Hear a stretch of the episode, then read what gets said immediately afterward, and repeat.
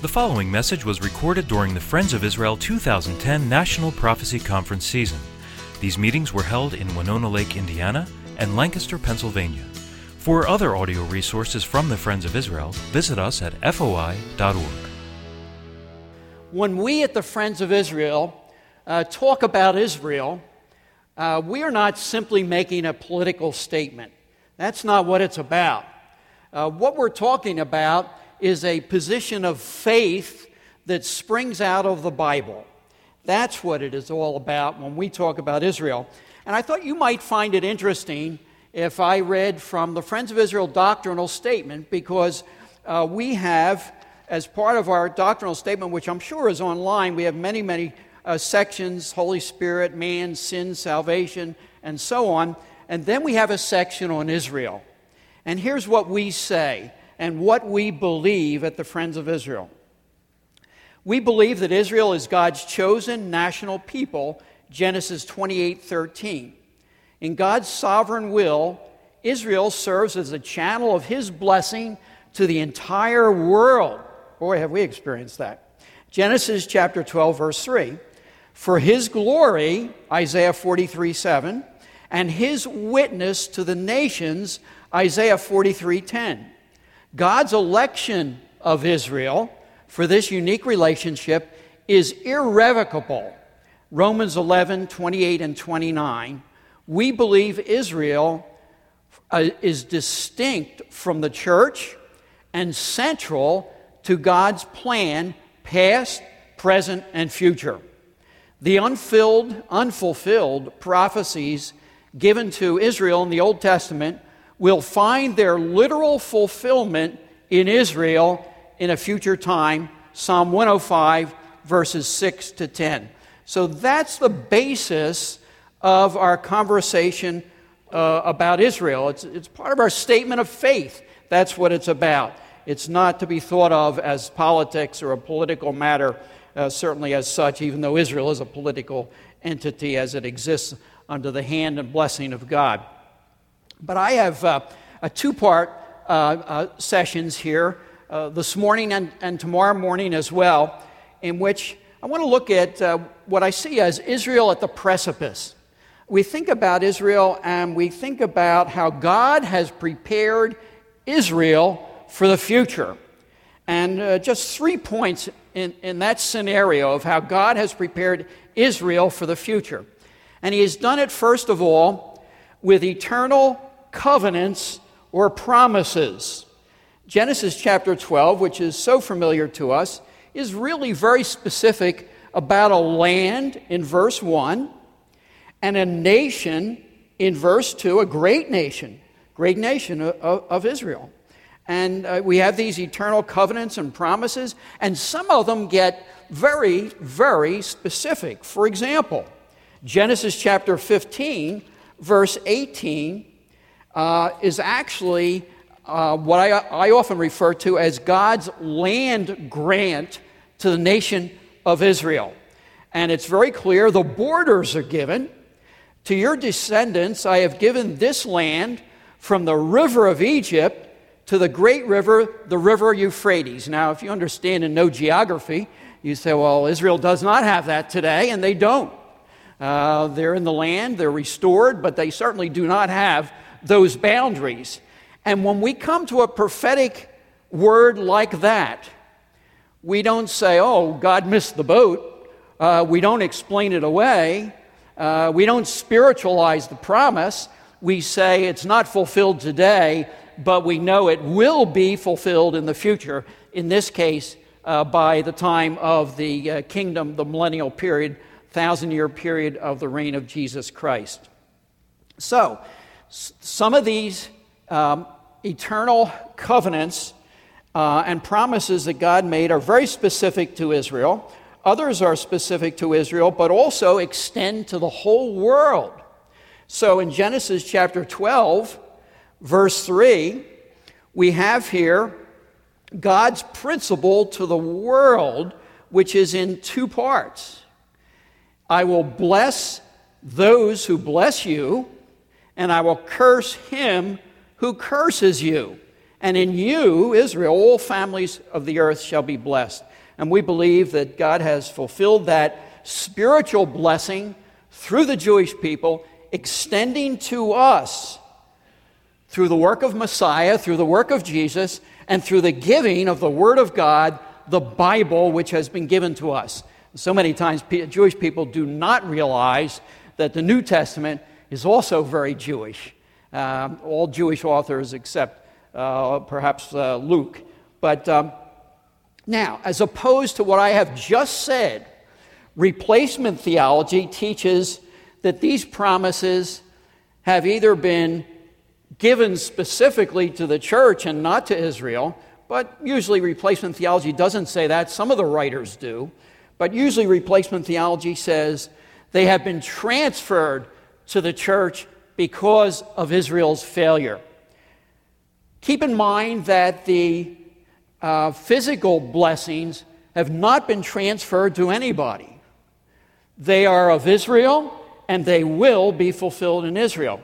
And the spiritual blessings given in verse 3 through the work of Messiah and the giving of the Bible have to be thought of in terms of, of we benefit from those, uh, those spiritual blessings for sure.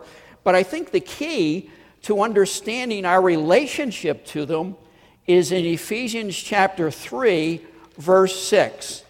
And in Ephesians chapter 3, verse 6, we read that the Gentiles should be fellow heirs of the same body and partakers of his promise in Christ through the gospel. And the key to understanding then the spiritual blessings that have flowed to us through Israel is not that we have co opted them, not that we've taken them over, but we've been enjoined in the sense of, and the terminology of Scripture is fellow heirs, we are partakers, uh, we are enjoined in that sense. And so God has prepared Israel for the future with eternal covenants and promises. Some of that benefit has flowed to us in, in a very marvelous way through the Lord Jesus and through our Bibles. God has prepared Israel, uh, secondly, with a sense of national security that, in my opinion, is as firm as the individual security of the salvation of a believer in Jesus Christ. So, Israel is an elect nation with, that is eternally secure. That nation, Israel, cannot become unelect. It's not possible. God has elected Israel. Um, and the conclusion is that Israel's status is guaranteed by God. It's a promise not to be taken away. It's real, and it's part of the eternal promises of God that we can absolutely depend upon. Now, a comment here that does not mean that uh, individual salvation of any particular Jewish person um, is handled by God any differently than the individual salvation of any Gentile person uh, in, in the whole wide world. And we know that when it comes to individual salvation, John 14, 6 is so very, very clear. Jesus said, I am the way, the truth, and the life. No, no one comes to the Father except through me. That too is an eternal truth. And uh, we, we have to keep those two things in mind. So when we talk about the elected nation of Israel, we're not talking about election of salvation of any particular person of, of Israel any more than we are of any Gentile, but it is absolutely necessary through Jesus Christ. Um, we have to realize that we personally, and, and you apply it to your situation, we personally have an individual responsibility to carry the gospel to every person. And that's a really, really important point that we certainly do not want to be lost in, in things. Well, God has prepared Israel for the future uh, by eternal covenants, by a national election, and then by a regathered state of Israel in 1948. And if there ever is dramatic evidence of God's preparation of the nation for the future, it is 1948, the rebirth of the modern state of, of Israel. It just it wasn't at all probable. But you know, some, some believers 10 years before that, in 1938, had a biblical vision. Not a vision in a you know, crazy sense, but a biblical understanding there would be an Israel someday. And they founded an organization, and the name of that organization to this day, the Friends of Israel, uh, out of a biblical sense of Israel. And so God has Israel on the scene. But we know from, you know from the teaching here this week, Israel has to be on the scene in, in order for the tribulation to begin and for the signing of the covenant of peace. Antichrist has to be on the scene as well. And I know Rennie is teaching on Second uh, Thessalonians chapter 2 on the specifics of that. But Israel must be on the scene. And Israel is on the scene today. They've been regathered, uh, regathered in, uh, in unbelief, but it's there. It needs to be there.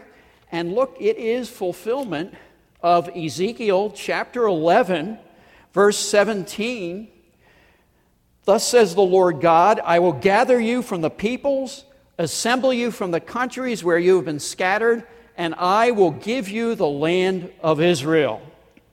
So there they are. There's the country. In unbelief, ups and downs. We had an article in Israel My Glory a few years ago about the shrinking state of Israel. Sometimes it expands, sometimes it shrinks. We know God's promise of Genesis chapter 15 will be fulfilled at a future time according to God's land grant, but there are lots of ups and downs in between for absolutely certain.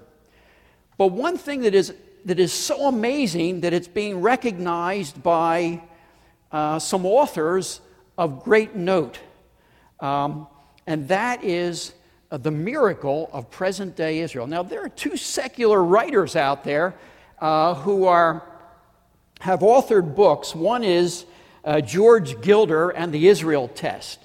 And George Gilder is a um, conservative economic writer. Uh, we, have known of him for decades. Uh, wealth and poverty, he makes a case for, for free enterprise and so on. But he's written this book to talk about Israel, and he projects Israel as a test for the entire world as to whether the countries of the world are go- going to do it as well as Israel is now doing it in terms of their prosperity and economic growth and all those things that are occurring in Israel against all odds the internal terrorism, the external threats, and all of that. And here are writers appearing on the scene like George Gilder saying, secular writer, saying Israel is a test for the entire world, countries of the entire world. And then Dan Senor, who is Jewish. His book, Startup Nation. And it's another one, it's probably more widely sold than George Gilder's book. And he demonstrates the tremendous things that are going on in Israel today terms of the economic development, uh, startup businesses, the prosperity. None of it makes sense. They're trying to explain it. And they, they use terms like it's a miracle, it's this, that, and the other thing. We can explain it. We can explain it.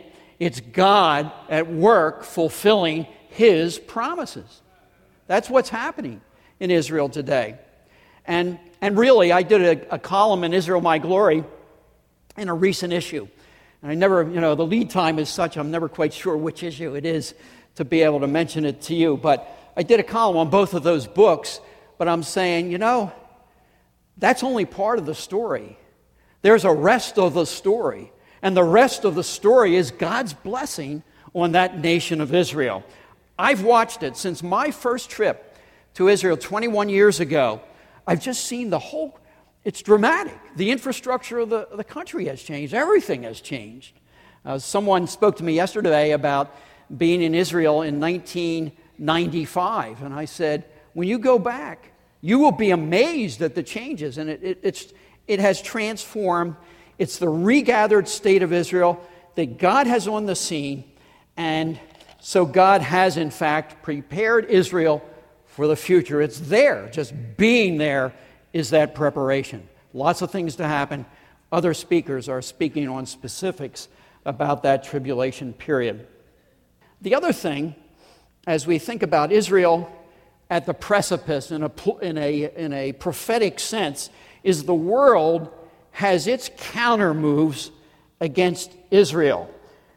We are actually observing today the alignment of nations around the world according to prophetic patterns.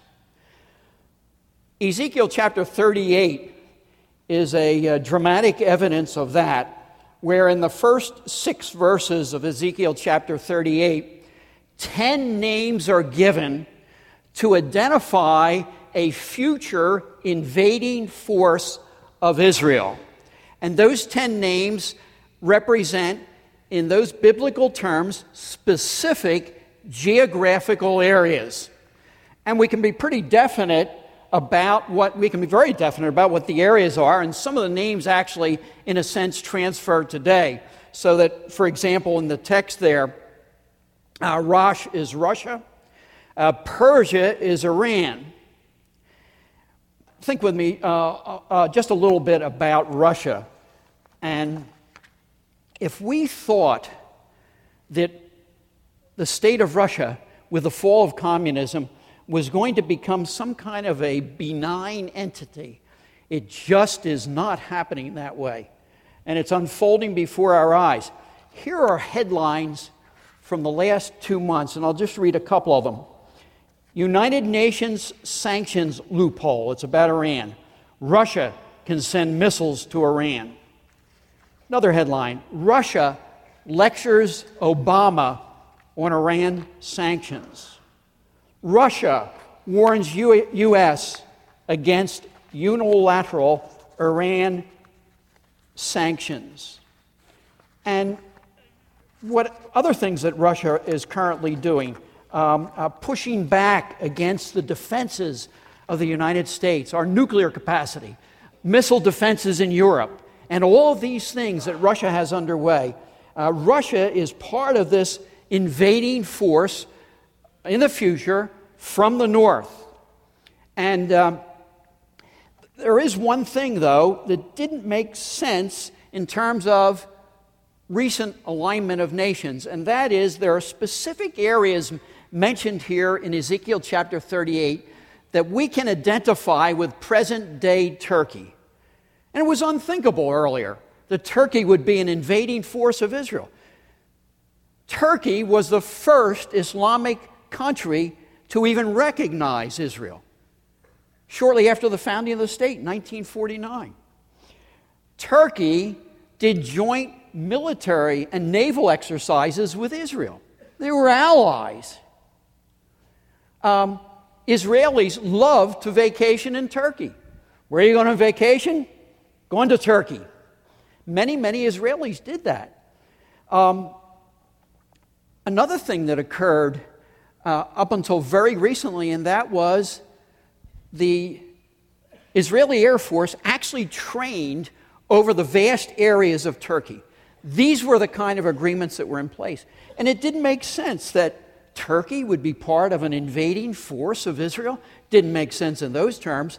And then there was an election two or three years ago, and today we know what Turkey is.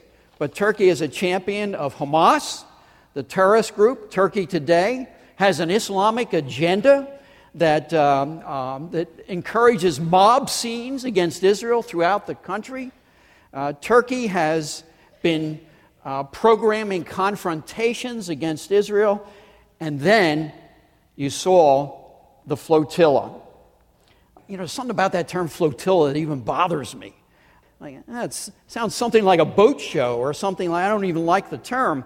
But we saw what the flotilla was.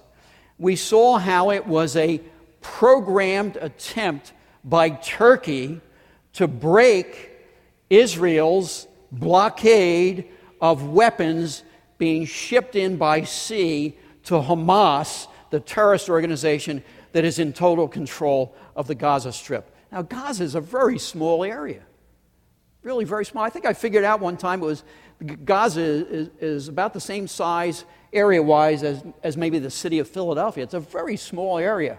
It's uh, five, six, seven, eight miles wide and perhaps 20 or 22 miles long or something like that, has become a huge problem and is the, Gaza has become the focal point of the world's hatred of Israel. And so the flotilla, supposed to be uh, humanitarian aid to the people of Gaza, there was no humanitarian crisis in Gaza at all. It was a Turkish inspired confrontation to break Israel's blockade of weapons being shipped in from uh, along the coast of Gaza. I don't know whether any of you caught it as I did, but um, on July 17, a new mall opened, a new luxury mall opened in Gaza. And I saw pictures of it. It looked like something you'd see outside of New York City or North Jersey or uh, some uh, upscale area uh, of, of the world. Um, there was no and is no humanitarian crisis, but do we see what Turkey was doing in organizing world opinion? Did we see how quickly the nations of the world jumped on Israel as the problem? It's always that way. Israel's the problem. Well, Turkish inspired flotilla supported by Turkey Turkey has flipped. It's now um, establishing joint relations with Iran. It has flipped. It's part of this coalition, this invading force from the north, and we're seeing how the alignment of nations against Israel is, is taking place. In the middle of uh, all of this that was going on, there was a tremendous outpouring of hatred around the world for Israel. I had the privilege of being on three briefings by telephone about the flotilla. One was by Danny Ayalon, the deputy uh, uh, foreign minister of Israel out of Jerusalem, uh, and the second one by uh, Minister uh, Katz in the Embassy of Israel, and a third one by the Consul General of Israel in Philadelphia, with whom Friends of Israel has a really good relationship. And all three of them it's very interesting to me, and I think it tells you where things may be going for the future. All three of them, while explaining how the flotilla was nothing but a provocation, the flotilla of ships and the attacks on the Israeli soldiers and all, all three of them quickly went to Iran. They quickly went to Iran as being the problem. And they quickly said, don't lose sight of the ball. The ball is Iran. And I'm only saying, and we can think about all that's going on internationally and nuclear weapons and weapons development and all that. And I'm merely saying that Israel, clearly, as the policy of the government, through Jerusalem, through Washington, through Philadelphia, all those governmental entities, has their eye on a ball called Iran. So, so hang on. If, in, my opinion, if and when Israel uh, should take action against Iran's nuclear weapons program, not only will Jewish people around the world be under great attack, but those who stand with the Jewish people will feel very lonely at the same time. And uh, I just uh, foresee um, who knows what, and it's in the, in the hand of the Lord for sure as to how he would take care of that. But one thing we know Iran will not destroy the nation of Israel. It is not going to happen.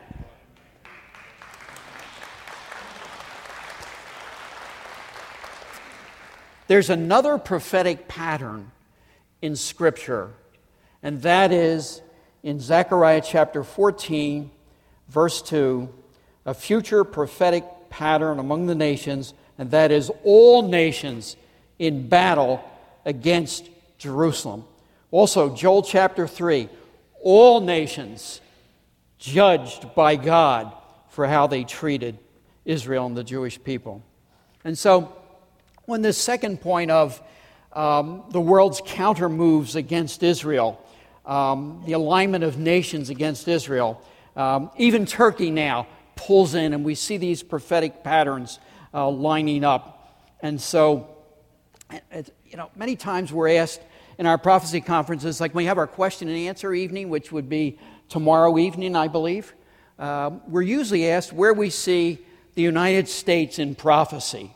And certainly, as we look back and we see the hand of God through um, presidents like uh, President Truman, uh, with a declaration of United States support for the country right, right within minutes of the de- declaration of the State of Israel.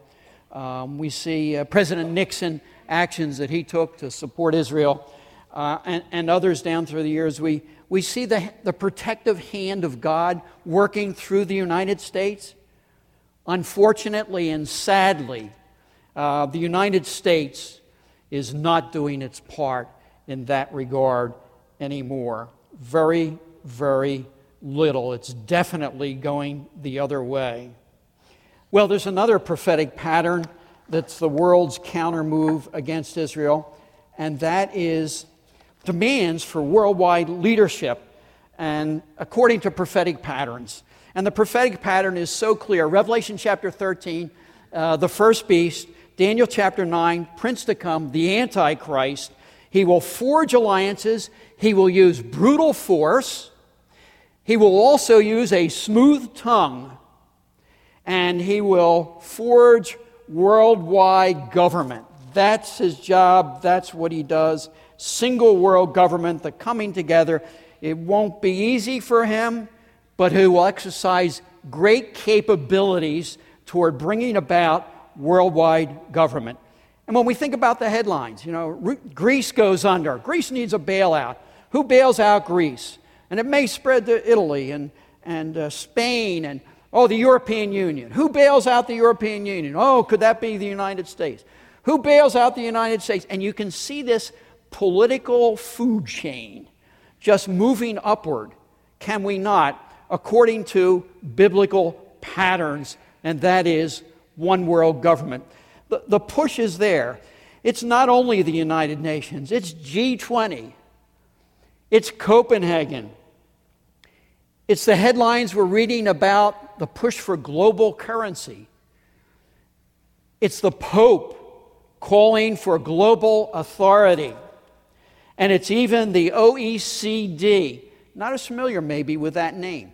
31 now, countries now have combined for the Organization of Economic cooperation, and development, and the demands for worldwide leadership according to prophetic patterns. Last thing I wanted to mention as we, uh, as we think about the world's counter moves uh, to Israel and the Jewish people, and according to prophetic patterns, is the search for religious unity. Revelation chapter 13, the second beast is the false prophet who, according to verses 11 through 13, deceives many, directs worship to the Antichrist, and pulls off religious unity in creating what we sometimes refer to as the one world church, the one world religious group, whatever the terminology would be appropriate come that day. And when we think there about the things that we are living through, some of them are absolutely shocking.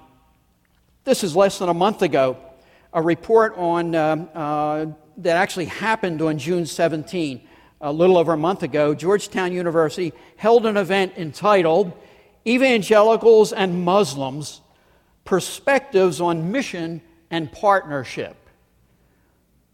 Are you kidding me? It was held by academic types, as you can imagine. And listen to this. Listen to the deception of this. Muslims and Christians make up two thirds of the world's population. What is the major thing they have in common? The question was asked. The answer is this partnership in pain under Israeli occupation. The world uniting its religions in a way, obviously, that would always exclude, include Israel and the Jewish people. Tim Munger, who'll be uh, uh, speaking on uh, Friday morning, one of the seminars, put me onto a piece by the United Religions Initiative, founded in the year 2000. Thousands of members, 65 countries, an extraordinary global community committed to promoting enduring daily interfaith cooperation. 100 religions coming together as an internet, internet-based group, and so we see this push as well. Well, these are prophetic patterns that uh, we see unfolding before us. Um, tomorrow, I'm going to have some encouraging things for you. Obviously, uh, much of what will happen in the future, and we believe in the rapture of the Church of Jesus Christ, uh, not as an escape mechanism, but as a biblical truth uh, of a raptured church. Our Father, we thank you for this time together. Uh, what an opportunity as, as we sense such a need for prophetic teaching uh, in our country, in our world. But Father, we, we pray that with prophetic teaching would come your objective for us, and that is holy, godly witnessing, living for Jesus Christ. And so I just pray that so sincerely, Father, for each and every one of us as we thank you for the word that you've given us, uh, the scriptures that are ours, uh, the truth that we handle, and the assurance that we have that you personally are in control of the future. As we pray in the name of our precious Savior, the Lord Jesus Christ. Amen.